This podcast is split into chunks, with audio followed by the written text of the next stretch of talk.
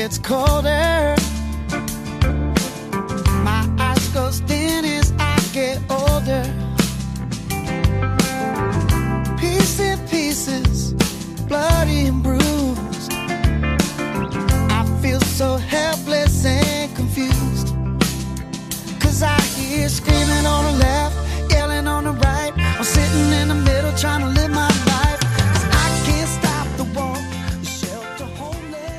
Afternoon. This is Evelyn Pringle. Welcome to Trish and Evie's Focus on the Facts. To start the show today, my co-host Patricia Negron and I will cover the horrifying tactics being used to push toxic vaccines on the entire country, with forced vaccination being promoted all across the United States. And we will continue to cover the takedown of the global child sex trafficking networks with the latest developments in the child sex trafficking scandals and court cases of Jeffrey Epstein and the trial taking place now on the NXIVM sex cult. My summary today is extended because it is so difficult to separate all the different topics that we will cover, especially all the information related to the child sex trafficking networks. So I will explain many of the issues in the summary today. Starting with vaccines, on June 6, Vaccine Impact reported a new Department of Justice report that shows so far this year, the government has paid out over $160 million for vaccine injuries and deaths. That money comes from American taxpayers not the vaccine makers. Legal immunity granted to the vaccine makers in 1986 has contributed greatly to the growth in unsafe vaccinations, which provide profit for the pharmaceutical companies while injuring our children. Globally, the vaccine industry is on track to more than double its worldwide revenues by 2024, rising from 32.5 billion in 2015 to a projected 77 billion in 2024. But the highly vaccinated children in the U.S. and elsewhere are suffering. Today, over half of American children have at least one chronic illness, and neurodevelopment disorders and pediatric autoimmune conditions have climbed to historically unprecedented levels. There is abundant evidence showing that vaccines are making our children sicker, not healthier. Last year, we learned that the U.S. Health and Human Services has never performed the vaccine safety testing that was required by laws in Congress. Thanks to the remarkable work of Robert F. Kennedy Jr. and Del Bigtree, we finally have proof through Freedom of Information documents that the Health and Human Services Department has defaulted big time regarding the safety of vaccines. Health and Human Services has never given Congress the safety testing records because it has never performed these tests in 32 years. This default should be the very reason for rescinding the 1986 vaccine law in the United States. An online petition was put up on April 19th, which states in part, we the people ask the federal government to propose a new administration policy, suspend all existing FDA vaccine drug approvals as violating the 1986 Childhood Vaccine Injury Act. There seems to be a great awakening in the United States right now when it comes to vaccines. On May 31st, there was a demonstration at Disneyland a group of freedom fighters spread truth about the mandatory vaccination laws plaguing the United States. The activists stood in front of all the entrances to Disneyland holding up signs exposing the truth about the vaccine program. No one entering the park that day could avoid moving past these activists and the truth they came to spread. On May 8th, students in Oregon were activated to publicly oppose Oregon's mandatory vaccine bill. Identifying themselves as the Oregonians for Medical Freedom student group, the students each took to the microphone to express why they opposed the bill at the Salem rally. There is also good news in California. Governor Gavin Newsom has said that he's concerned about having government officials sign off on vaccine exemptions and argued that those decisions should be made between patients and doctors without government involvement. He said, I'm a parent. I don't want someone that the governor of California appointed to make a decision for my family he told reporters at his speech at a California Democratic Party convention. Although he didn't mention the bill, his comments indicate he doesn't support the bill by California. But on June 13th, there was bad news out of New York. Governor Andrew Cuomo signed a bill to end vaccination exemptions based on religious beliefs. The Democratic controlled legislature approved the measure, which also eliminates other non medical exemptions for school children across the state. After the final vote tally in the assembly was announced, howling protesters, including parents of unvaccinated children, filled the chambers and hurling expletive and chanting, shame on you, until the lawmakers moved to recess. The law takes effect immediately, and unvaccinated students will have up to 30 days to show school officials they have received their first dose of each required vaccination.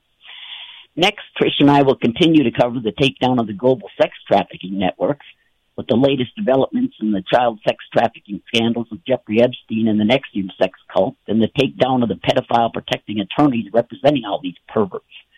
Three weeks ago on Focus on the Facts, we reported on the death of Hollywood actor Isaac Kappy who for the past year had been a major whistleblower in exposing Hollywood pedophiles and their connections to politicians like the Clintons. On May 9th, Isaac put out a video to start a campaign to force the unsealing of the court records in the Jeffrey Epstein case. On May 10th, he put out another video with a song promoting the unsealing of the records in the Epstein case. He pointed out that Epstein's attorney Alan Dershowitz and journalist Mike Cernovich were trying to manage the unsealing of the records in the case. And as we we have been reporting on this show for weeks, in the last court hearing in the Epstein case, the judge said that Epstein and his attorney Dershowitz were both involved in Epstein's child sex trafficking network. And the victim's attorney, Paul Cassell, said in a press conference that there is a universe of 24 girls that Dershowitz may have sexually abused. Two more women have now filed papers in the Epstein case saying they were sex trafficked by Epstein to Dershowitz. In his videos, Isaac calls Jeffrey Epstein the keystone of pedophilia and child sex trafficking, and that Epstein is the controller, the money controller, and Epstein is paying off everybody. He also said that Epstein's island was a Mossad honey trap and that Epstein ties it all together. He specifically said it's the Royals, it's Hollywood, it's the Clintons, fucking everybody, he said. He called it the Mossad Media Matrix Network. In his campaign to release the rest records, Isaac said that with the unsealing of the Epstein court records, everything would fall down.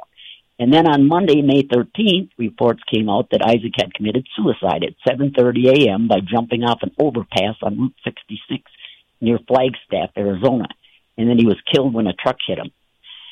Then we have the suspicious death of another whistleblower, State Senator Linda Collins Smith of Arkansas, who was shot and killed on June 4th she was reportedly working with the Department of Human Services insiders to expose the missing 27 million from the Department of Human Services Child Protective Services. It is reported that these funds were being placed into trade and, and the dividends are being filtered back to the Clinton Foundation or owned shell companies belonging to the foundation. The missing 27 million was discovered when it was revealed that the Department of Health and Social Services in Arkansas had two separate sets of books. On June 14th, Arkansas State Police said they ha- they and Randolph County Sheriff's deputies arrested 48 year old Rebecca Lynn O'Donnell in connection with the death of Senator Linda Collins. Police said criminal charges were pending and they did not say whether they were seeking any other suspects in the Collins death. Authorities have released few details about Collins' killings and have not said how or when she was killed. A judge last week granted a request by prosecutors to seal documents and statements obtained by police during the investigation. Over the past few months, the attorneys out there protecting the pedophiles and perverts in these legal cases have taken a huge fall with legal charges brought against attorneys Mark Geragos and Mike Avenatti, who represent the perverts in the NXIVM case. In the latest news, Avenatti was recently charged with ripping off the porn piggy prep represents Stormy Daniels he stole her money from a book deal and forged her name. And then on June 14th, it was reported that Geoffrey Johnson, a paraplegic former client, has sued Avenatti for siphoning off his $4 million settlement. Johnson is seeking a minimum of 9.5 million in damages. The complaint names Avenatti, his law firm, and his former colleagues as defendants. The latest developments in the Epstein case is that federal prosecutors want to talk to the victims of Epstein before deciding whether to throw out his 2008 plea agreement. Prosecutors said that input from the victims, who were underage at the time of the Epstein's crimes, is essential to decide how to proceed with the case. In February, a federal judge ruled that the non-prosecution agreement Epstein received was illegally brokered by Alexander Acosta and other prosecutors in violations of the Crimes Rights Victims Act. As a result, the deal is being reviewed by the Justice Department, which has also opened a probe into Acosta's handling of the case. In April, a new victim, Maria Farmer, went public in the Epstein case and filed a sworn affidavit in a federal court in New York saying she was sexually assaulted and that her then 15 year old sister was also molested by Epstein and his companion Ghislaine Maxwell in 1996. Farmer said she reported her assault to New York police and the FBI in 1996. However, the FBI did not take any action against Epstein or Maxwell. To my knowledge, I was the first person to report Maxwell and Epstein to the FBI, she said. Farmer was employed by Epstein and said she frequently saw school age girls wearing school uniforms come to Epstein's New York mansion and go upstairs. She was told these girls were auditioning for modeling work. Farmer said she finally came forward with the affidavit to support Virginia Roberts Giuffre in hopes that Epstein and Maxwell will be prosecuted. Her affidavit is one of 15 exhibits attached to a defamation complaint filed in federal court in New York by Giuffre against Dershowitz. In her new lawsuit, Giuffre claims that Dershowitz knew about and participated in a sex trafficking operation involving underage girls that was run by Epstein and Maxwell, and that she was forced to have sex with Dershowitz and other prominent wealthy men while she was underage. On May 2nd, Dershowitz appeared on The View and denied all the allegations and again called Giuffre a liar and a prostitute. In her lawsuit, Giuffre claims that Dershowitz is still working on behalf of Epstein and that Epstein is using Dershowitz to intimidate victims to deter them from coming forward because he fears a new federal investigation. Over the years, Dershowitz has always claimed that he never saw any underage girls when he visited Epstein at his various homes in Palm Beach, New Mexico, and New York. But Farmer claims that one of her duties while working for Epstein was to staff the front door to his New York mansion to keep track of all the visitors. In her affidavit, Farmer says that on a number of occasions I witnessed Dershowitz at the New York mansion going upstairs at the same time there were young girls under the age of 18 who were present upstairs in the house. And she claimed that Dershowitz was so uncomfortable, was so comfortable at Epstein's mansion that he would just walk in and go directly upstairs where the underage girls were present. The lawsuit also points out to another witness, the former Palm Beach house manager, Alfredo Rodriguez, who also alleged that he saw Dershowitz in the presence of young girls at Epstein's mansion in Florida.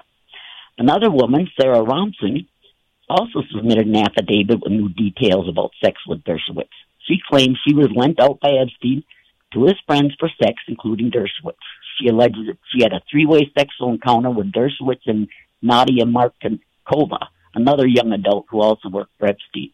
She says, I recall specific key details of his person and the sex acts and can describe them in the event that it becomes necessary to do so, she said in her affidavit. Another Epstein attorney, Ken Starr, also has his own sex abuse scandals. In May 2016, Starr was fired as president of Baylor University amid the sexual assault scandal involving the Bears football team.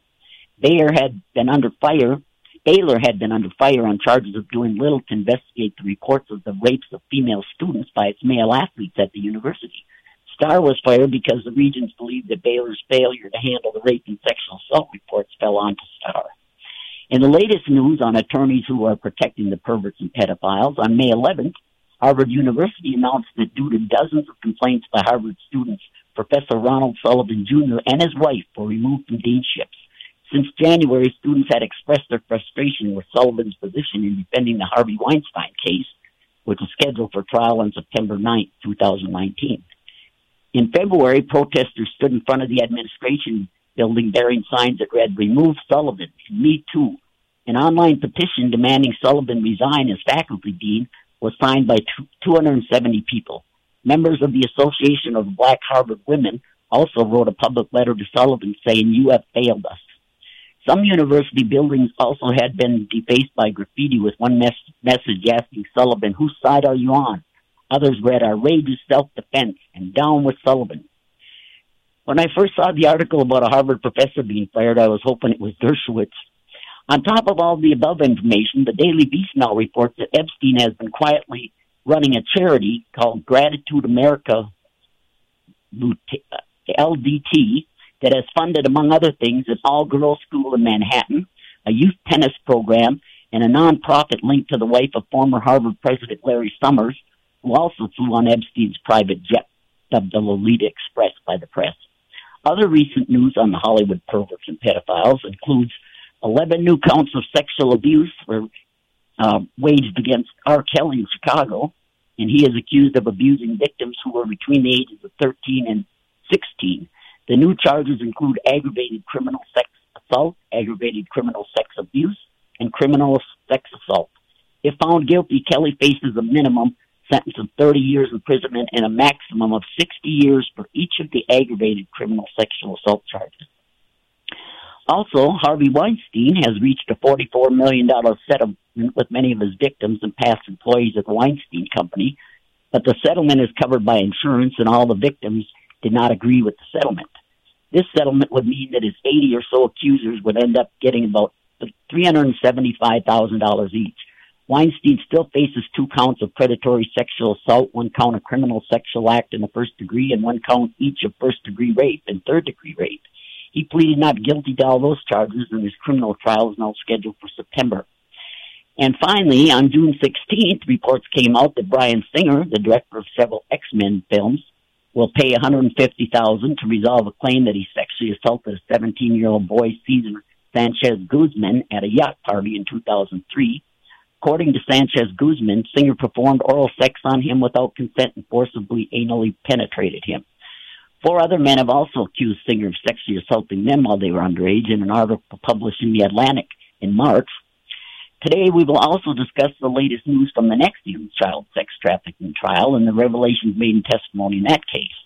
Over the past week, jurors heard a NXIVM slave recalling being tied down and strapped naked on a table for oral sex, and the jurors appeared horrified as they were shown Raniere's kitty porn with over a dozen sexually explicit images the prosecutors say depict a 15 year old girl.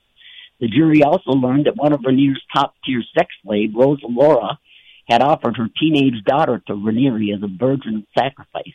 Jurors also heard from multiple former NXIVM members and sex slaves who described how Raniere required them to pose for nude photos, engage in group sex, and perform penance, such as spanking themselves with leather pedals if they stepped out of line.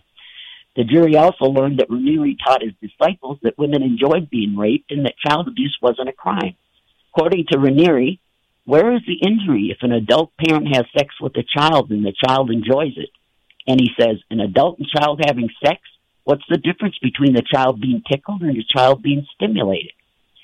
In a bit of good news, on June 1st, sources in Mexico told the Frank Report that the Mexican government had shut down the dangerous child experiment called Rainbow Cultural Gardens in Monterrey. The closure came at the heels of revelations first made in the Frank report, but followed up by by the Mexican media, largely because of the roles of the NXIVM roles in NXIVM of Emiliano Salinas and Rosa Laura Junco, both children of famous Mexicans, former President Carlos Salinas and media magnate Al Jandro Junco, respectively. Rainbow Culture Gardens is an unlicensed experimental program which subjects infants from six months to children of nine or ten years old to babble in various languages.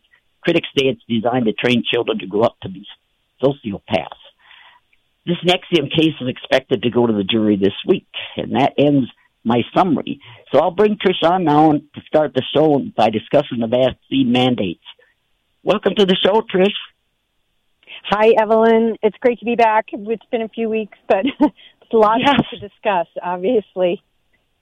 But yeah, the vaccine, you know, the one other, um, you point out, you know, the dangers and lack of safety data.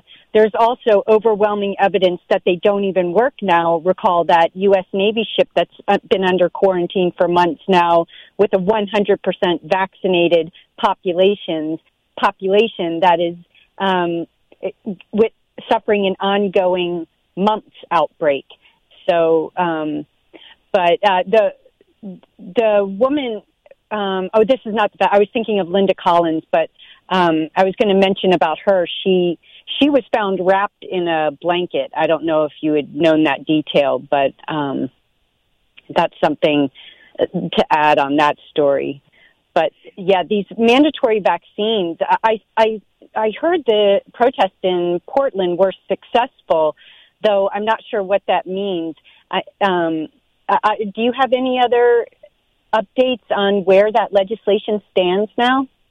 No, I I don't. You know, I've just been I've just been following the, these others. You know, and this bit about uh, us paying out 160 million dollars already this year for six months of 2019 for injuries and deaths is outrageous. Well, re- yeah, and remember the, um, I think from like 2014 to 2015, the number of vaccine injury settlements exploded by 400 percent. And what I thought was especially interesting about that was that it coincided almost exactly with an increase in the number of required vaccines for children. So, um, I mean, these these injuries are exploding, and the and what we're talking about, you know, these settlements in the vaccine injury court. That's what it's named. So for anyone who doubts there are vaccine injuries, there's a whole court system designed to deal with them. And the reality is that these are deaths and permanent injuries. These are children that are completely paralyzed from the neck down. They suffer severe autism. They suffer seizures. They suffer debilitating permanent injuries. And one of the other really important aspects of the um, the court settlements is that uh, you know when you go to sue a pharmaceutical company, they have you know dozens and dozens of lawyers devoted to protecting the company. And so those cases that the number of cases that succeed in court are only a very tiny fraction of the actual representative population. So when you consider the when you consider what you just said, for example, about the 160 million already paid out, you know that's yeah. probably one to two percent of the total liability if you were to um, properly compensate all of the families. You're talking thousands of children killed and permanently injured every single year. In contrast, there's Japan, which has, they had a MMR vaccine administered to infants and it only took two of them dying for Japan to ban those vaccines. The U.S., we have 30 years of injuries, deaths and injuries, and, and we just keep ramping up the number. And, and also along those lines, remember when this vaccine injury court and that criminal immunity was established back in 1987, was it? 86. Um, yes. 86. Okay. Uh, that the number of vaccines recommended for children was something in the neighborhood of 10. Today, we're looking at children being injected over 70 times. In fact, I just got a notice from my son's school that he needs a fourth polio vaccine. And my response was like, is there an outbreak or something that I didn't know about? Because I've only ever had one and I'm really interested to know why our kids suddenly need four of them. Um, Me too. I only had one when I was a child, one polio vaccine. But go ahead. Yeah, it's yeah, so okay, like, are they not working? Like, what, what's the problem here? Why all of a sudden do they need four? And, um, you know, of course, the response I got was just this ridiculous. Oh, it's you know, Massachusetts requires it, and it's just like okay. so what I are mean, you going to do? Well, I wrote back and I said I went through all of it. I said, you know, are you not aware that you know Robert F. Kennedy sued the Department of Health and Human Services, and I provided a link for that. I'm like, this is not some random guy you know, we all knew who, especially here in Massachusetts, we all know who Robert F. Kennedy Jr. is. And then I also, I'm like, you know, here's the vaccine injury court settlements. Here's the 400% increase in vaccine injuries. Here is the evidence that they don't even work. And, and then I made the point about the, um, you know, in Japan, how they, they have the lowest number of vaccines required for children in Japan, and they also have the lowest infant death rate. The U.S. has the highest number of vaccines required for children, and we have the highest infant death rate by far, by two to three times. And so I was just like, you know, apparently Americans aren't so fond of their children. And I have not heard anything back from her, of course, but it was just like, holy cow. I'm like, you, I, I'm like, how can you be a health professional in Massachusetts and not even know that one of your own elected officials, you know, former elected officials uncovered this. Right. So right. It, it, well, you know, when I I read all the all the media uh, outlet, uh, the mainstream media stories on these vaccines, the need for them, and everything, they never ever put anything like this in there.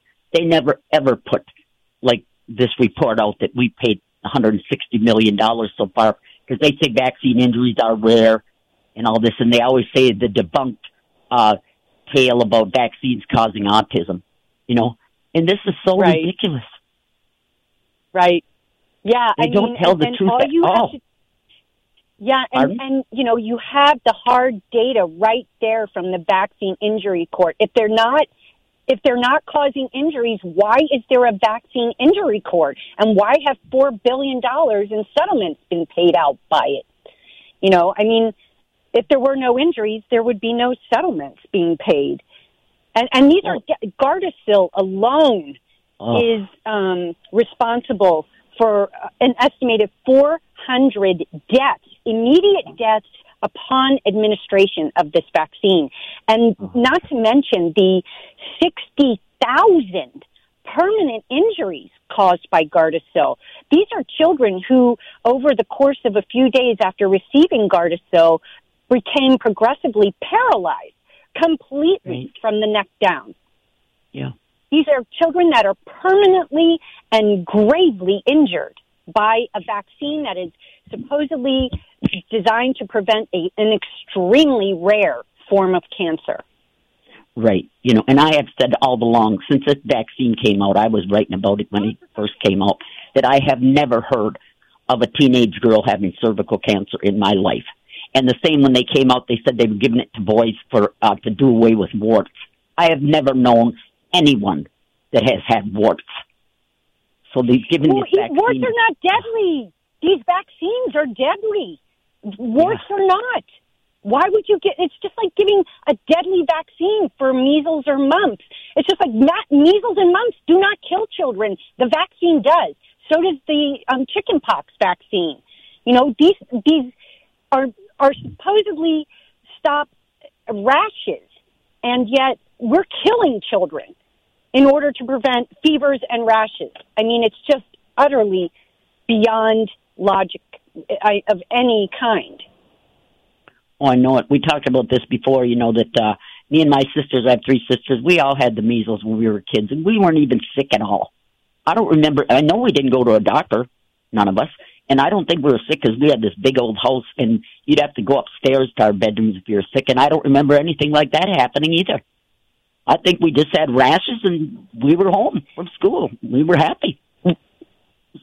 Nothing Right, about well, measles to be afraid of.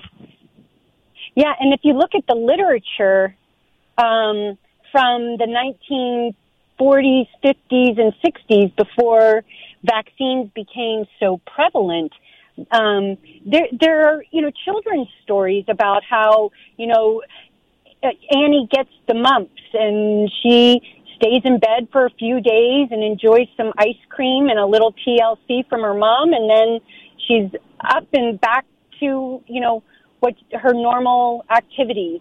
And and again, oh, and one other thing, Evelyn, is you know the the the argument is that your unvaccinated child puts my vaccinated child at risk. Well, the depart the CDC itself has advised against children with family members who have or household members that have compromised immune systems um, are not supposed to get the MMR vaccine. Why? Because it has been shown that after receiving that vaccine, the individual sheds that virus for weeks and months after. And what that means that they are contagious to others. These are the vaccinated children. So, you know, nothing about the argument for vaccination holds water. Not one aspect. And these are weapons being used on our children. They are killing our children. Yeah. Right. This is just outright genocide, and it's just in full plain view now. I mean, I've been writing about these vaccines since 2004. You know, when I explained that before, I had to write all those articles and do the research and publish them for free because people wouldn't publish these articles on these vaccines. I've probably written two dozen articles on warning people about these vaccines, you know, and I became so alarmed because I realized that it was causing this, this autism epidemic. You know, uh, back then these autism moms were writing me. I called them the autism moms. They were writing me emails and asking me to investigate these vaccines and autism. And I and I told them that I really couldn't because I had a full time job, and I would just write my articles and stuff on the weekends and stuff and at night. And I told them that I had never looked into vaccines whatsoever, and I didn't know anything about autism except from Rain Man, the movie. And I said it was just too complicated for me to try to investigate. Well, then I got thinking about different things they had said, and so then I decided that no, I I should just investigate a little. So I just went on Google and I just typed in autism and vaccines and and um, and school special enrollment programs and stuff. And I found out that I started going to the different education systems in all the different states, and there was definitely an autism epidemic developing. I mean, big time. You know, I mean, it would show the the statistics from a couple of years before to then now, and it was just unbelievable the number of students that were showing up in special education classes that had autism. You know, and well, um, rem- so then so then I decided, well, I'd go to the um, CDC website and see what they had to say about it. You know, because this was before I knew how the agencies were also corrupt in bed with the pharmaceutical industry. You know, and what they said on their site is what convinced me to investigate more because they said on their site that there was no epidemic, that autism was always here, it just was undiagnosed, that people didn't notice it. And it was like, right, what? I remember that. Are Yeah. you crazy? I'm thinking, Well, you know, And because- remember, right as you were starting that research, Evelyn, is when that whistleblower, um, William Thompson, I believe his name, and he is he's still at the CDC, and he has official whistleblower status.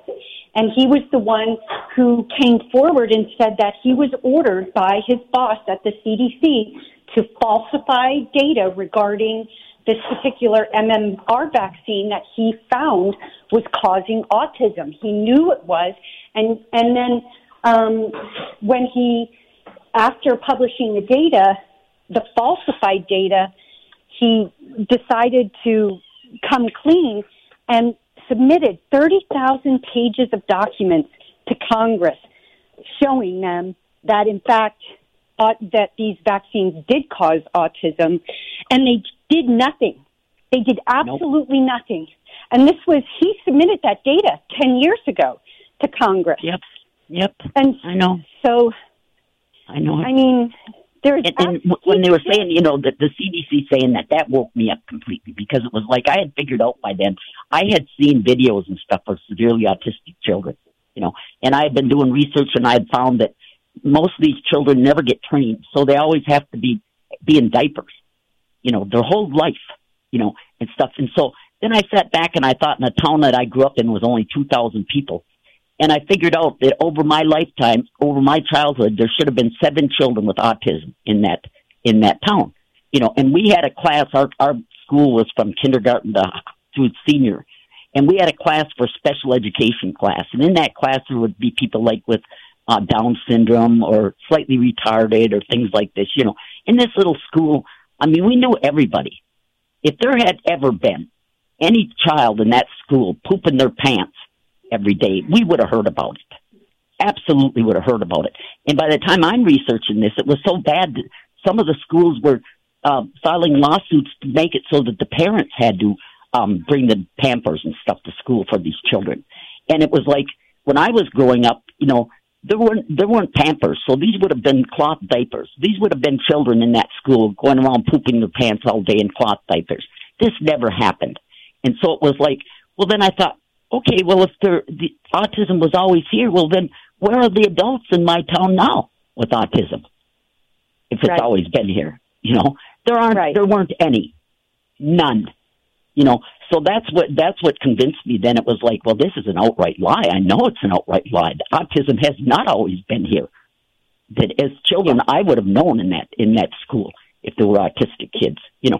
But some of these kids, it's so bad that some of these kids and never talk. They never learn their name. I mean, it's so bad that you can't take them places. You take them outside, say they're going to run in the street. You're calling their name to tell them don't run in the street. They don't even hear you. They just keep going. Stuff.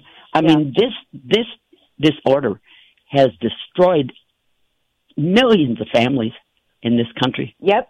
Autism, Yep. and and I said the best the best one that you should have you should have sent to that school was the one about the the um three twins that all got autistic immediately after getting the same Oh, shot right. in one day. Right. Now you Yeah. try to tell me, let them try to tell me that the, the vaccines didn't cause this. Three of them, twins, ten months old, all in one day after yep. they get a vaccine. Yeah, yeah.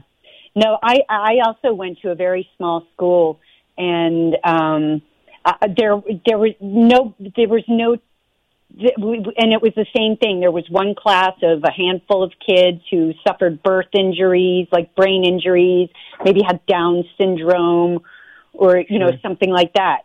But there there were no. I did not know anyone with autism, and even as an adult, it was just like none of my school friends ever appeared to suffer from that. So, um, I mean, it's just it, it, it's and this is actually Evelyn. I don't know if you're aware, but not just in the U.S. In Italy, there's also they're trying to make um, vaccines mandatory and are fining families 50 euro a day for not um, vaccinating their children. And and I I was listening to a report about uh, several dozen families who uh, withdrew their children from preschool because they refused to um, abide this regulation. And so, uh, Italy is not the only other country, but there are certain. It's it's going on worldwide. Um, this push, and there's growing backlash against it. So, um, you know, I just pray that it will erupt with enough fervor to put a stop to this. Well, you know, that governor in New York just signed that thing doing away with religious exemptions. Um, Yeah. this is this is getting so horrible. I don't know how how we can stop this. Yeah, I, I, other than, you know, doing what we're doing, I'm not sure either. I'm also going to send the same email, um, to the pediatrician because last time, that, uh, for my kids, because the last time I went to see, um, when we, I took them there, he's like, oh, there, you know, if you have something, please show me. So it's like, okay. and, and uh, you Yeah. know, now we have this, this FOIA, um, disclosure that Robert F. Kennedy Jr. successfully got from the Department of Health and Human Services. So, you know, we've I've got all the information I need to bring to him. I'll be really interested to see his reaction. Yeah, right, right. I, yeah, if I had kids, I would be interested to go to to go to pediatricians now too. Um, that's for sure. So yeah, and our kids being the sickest kids in of any industrialized country.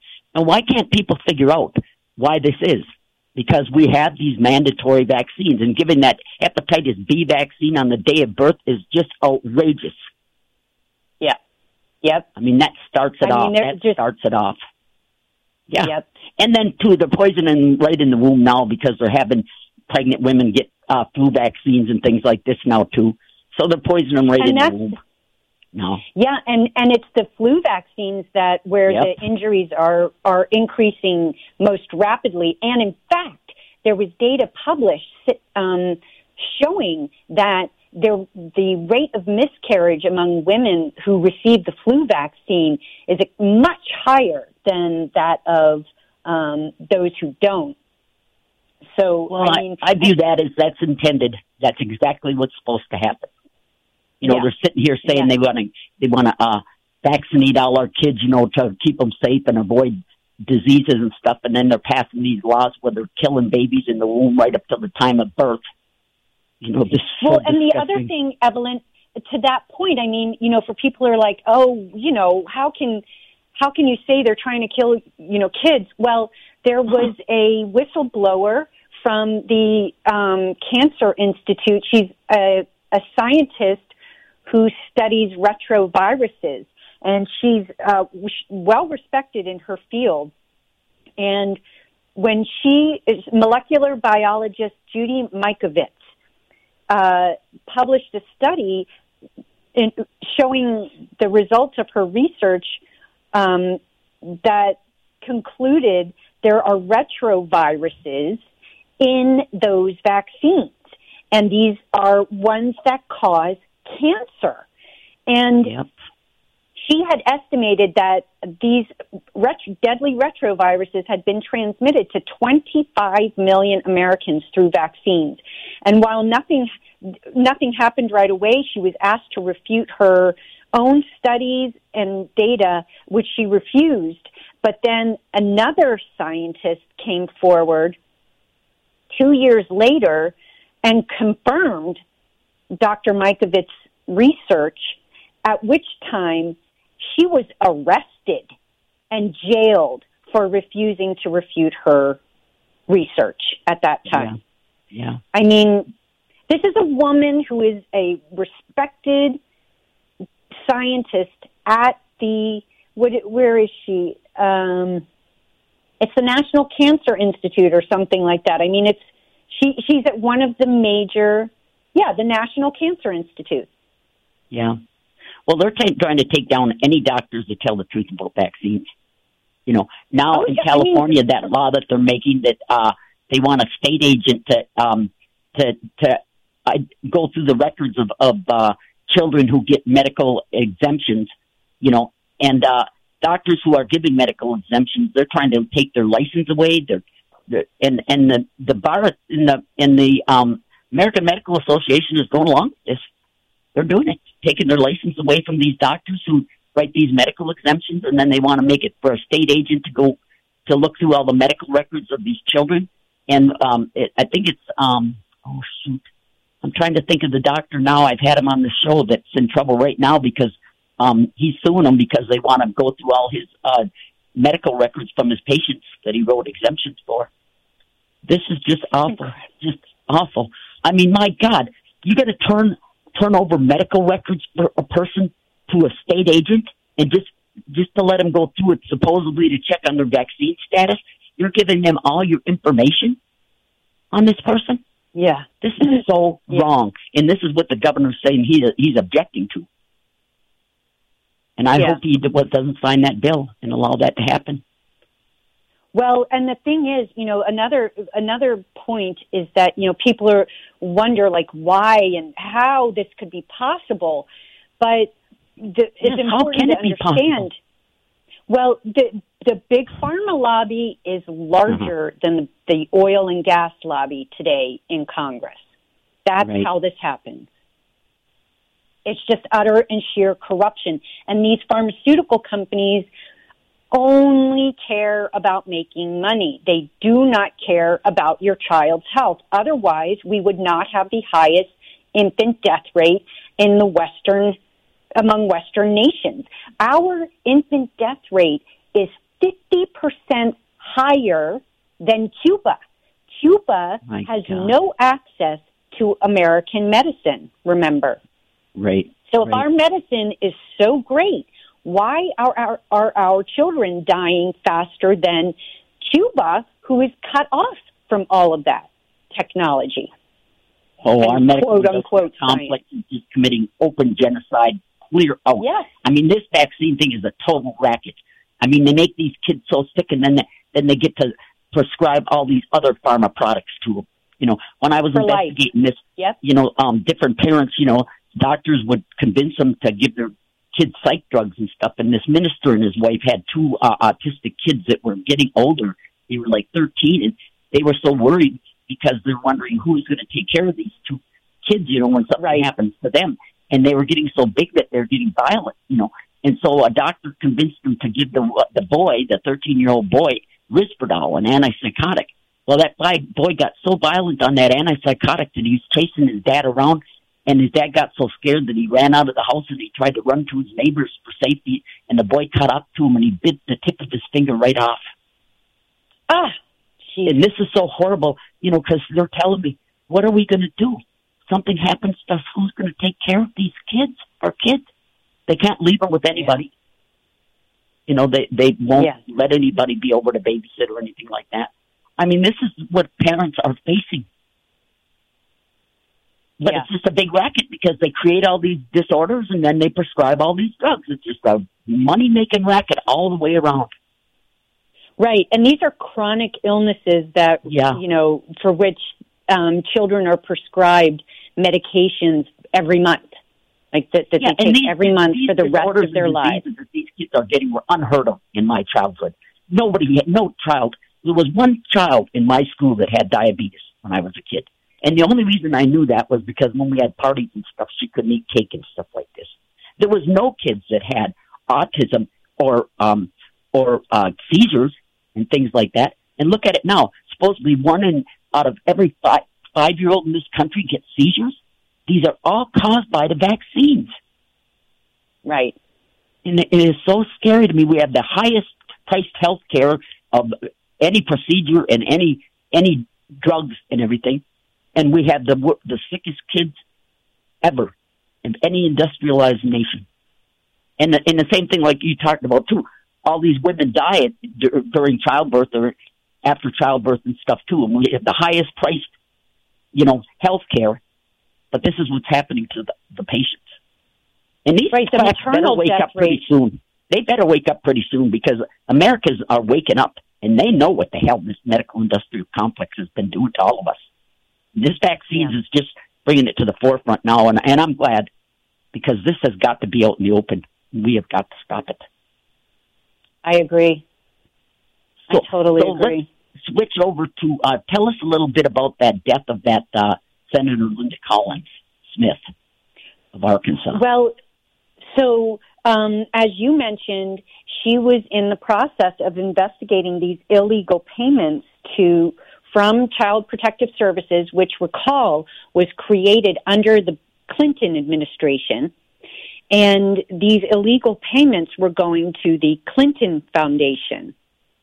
And Okay. this is also, um, you know, Charles Ortel is a Wall Street analyst who has been investigating the Clinton Foundation for several years and has combed through all of their financials. And and the Clinton Foundation he found has never ever been properly registered. And it has never actually undergone a financial audit which is required by law once a year. And it's been around illegally for about 30 years now. So um or or 20 years excuse me. That But, foundation's just um, been a global slush fund all the way around. Yes, yes. And so um, when Linda Collins was found, she my un- I I have not confirmed this, but my understanding was that she was preparing to testify in front of a grand jury about this case just before she was found murdered and her body she she died from gunshot wounds and her body was wrapped in a blanket when it was found. So Now, what, what does that mean? What does that mean? Uh, it, it means she was murdered. You know, I mean, there Right, can be no doubt that it was an accident of any kind. Eh, I mean, uh, I I'm not sure. Um, you beyond that, but it, it tells us conclusively this was no accident, right? Because so many times when these whistleblowers turn up dead, they're in circumstances that can be easily misrepresented as, you know, dying of natural causes or an accident. You mentioned Isaac Kappy. Isaac Kappy Right. was reportedly threw himself off that bridge. Not was pushed. And it's like, who throws themselves off a bridge? Like these two teens supposedly tried to stop him and claimed he, quote, threw himself off that bridge. The other thing about Isaac Kappy's death was that this was apparently a stretch of road that was not um, highly travel trafficked, and so there w- there would not have been likely a car passing under that bridge, which was apparently only maybe twenty five or thirty feet above um, the highway. 20, And- 20 feet is all. Yeah, like that would not 20 kill someone. And how he timed it, if these other kids, like, where did he park? Where did these other kids come from? Like, if this is an abandoned stretch of road, what the heck were these teens doing there? So there's just nothing. And then there were two reports. There was a woman um, who, uh, excuse me, one second.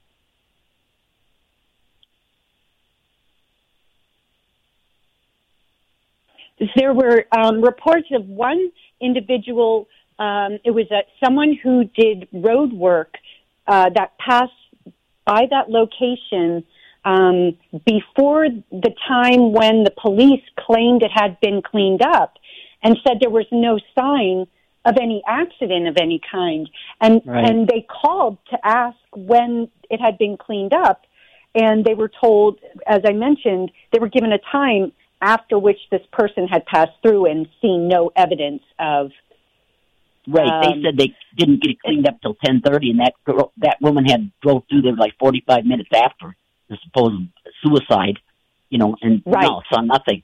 And then that um it's, this other tour guide too had drove by an hour after, and he said he there was no police cars, there was no nothing out there then. You know, so this is all lies, and and that's the same thing. You know that why are they um why are they sealing the records and documents and statements about the Susan that Collins killing? right. You know, I can't Yeah. get to the bottom. I, as a captain's death, I'll tell you, I I research it constantly every day. I can't get to the bottom of that. And Yeah, they got all it- these it- shows out there putting out videos and stuff, you know, that are just full of bullshit. Yeah, it, he's he, there's a smear campaign against him too at the same Oh, yes. time, which is uh, which is entirely in keeping with the you know strategy we've seen that these you know psychopaths use to silence critics or di- discredit them. So Oh, absolutely, um, and that's that's why I say that he that he does this uh, two two or three days after he puts out reports about starting his campaign to unseal the Epstein records. Yeah. And then, well, the, there was another death of an Oklahoma state senator just within days of Linda Collins being found. And he also was dead of a gunshot wound.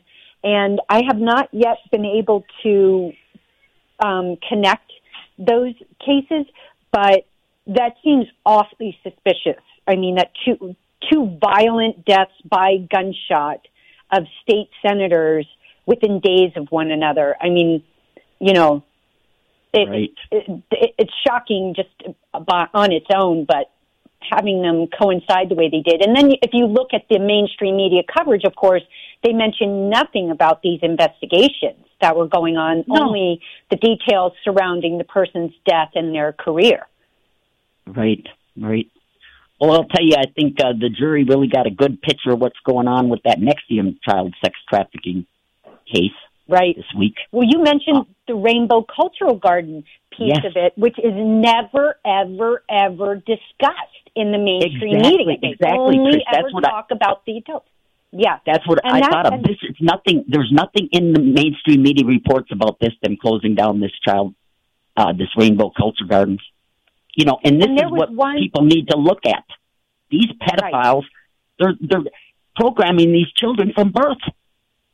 Right. That, and that's what I was going to say when uh, you mentioned, you know, these are these are infants that they are Yeah. taking, and the the way that they do this is um, supposedly they're going to learn all these languages. Like, so they get a new caregiver every single day who speaks a different language than the child's own native language, and um, th- the parents are forbidden from interacting with the child while it's under the care of one of these quote unquote teachers.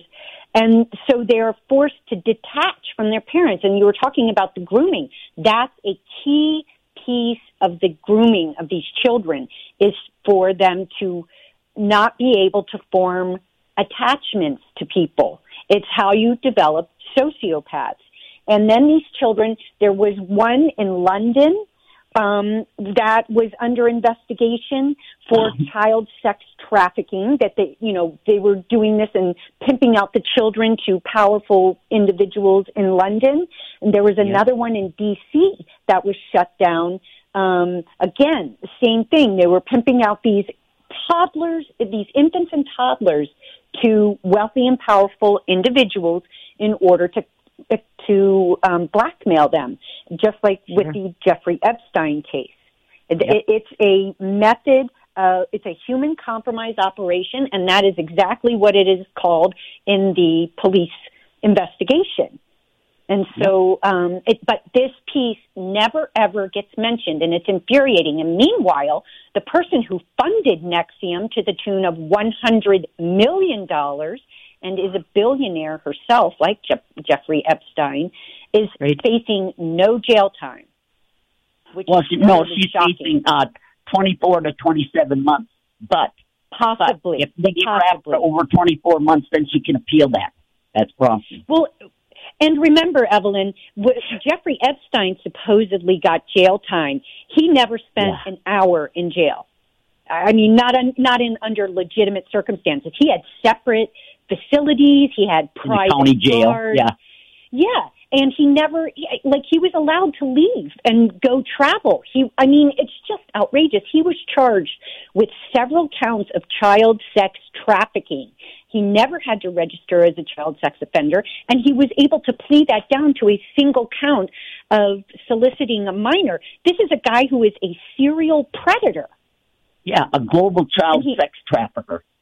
Yes. This is global. And this is why they want to talk to the victims because supposedly they want to find out, you know, how, how they were taking over state lines and everything. Well, they were taking over state lines. They were taking overseas. I mean, they took that uh, Yes. Virginia Roberts over there to be screwed raped by uh, uh, Prince Andrew over in over in England. They took her all over the world at Virginia Roberts. Well, and remember, Epstein himself had you. I think you said it was three girls. I thought it was two, but these these were twelve year old girls. Yep, he had yep, shipped over present. from France, Yep, and and this was during the proceedings of his of arranging his plea deal. He was. Well, they don't care. They don't care. I'm convinced that, that Dershowitz and, and Epstein have blackmail information on everybody, and that's why they're allowed to just go on it. Like Isaac said, Epstein is paying off everybody. Yeah. Well, here it is, the end of our great take here. well, Trish, thanks Always- a lot for coming on, and uh, Thank you, we'll, Evelyn. we'll keep up and give you the latest again next week, people. So goodbye. We'll great see you next week, people. Bye. piece in pieces, bloody and bruised. I feel so here screaming on the left, yelling on the right. I'm sitting in the middle trying to live my life.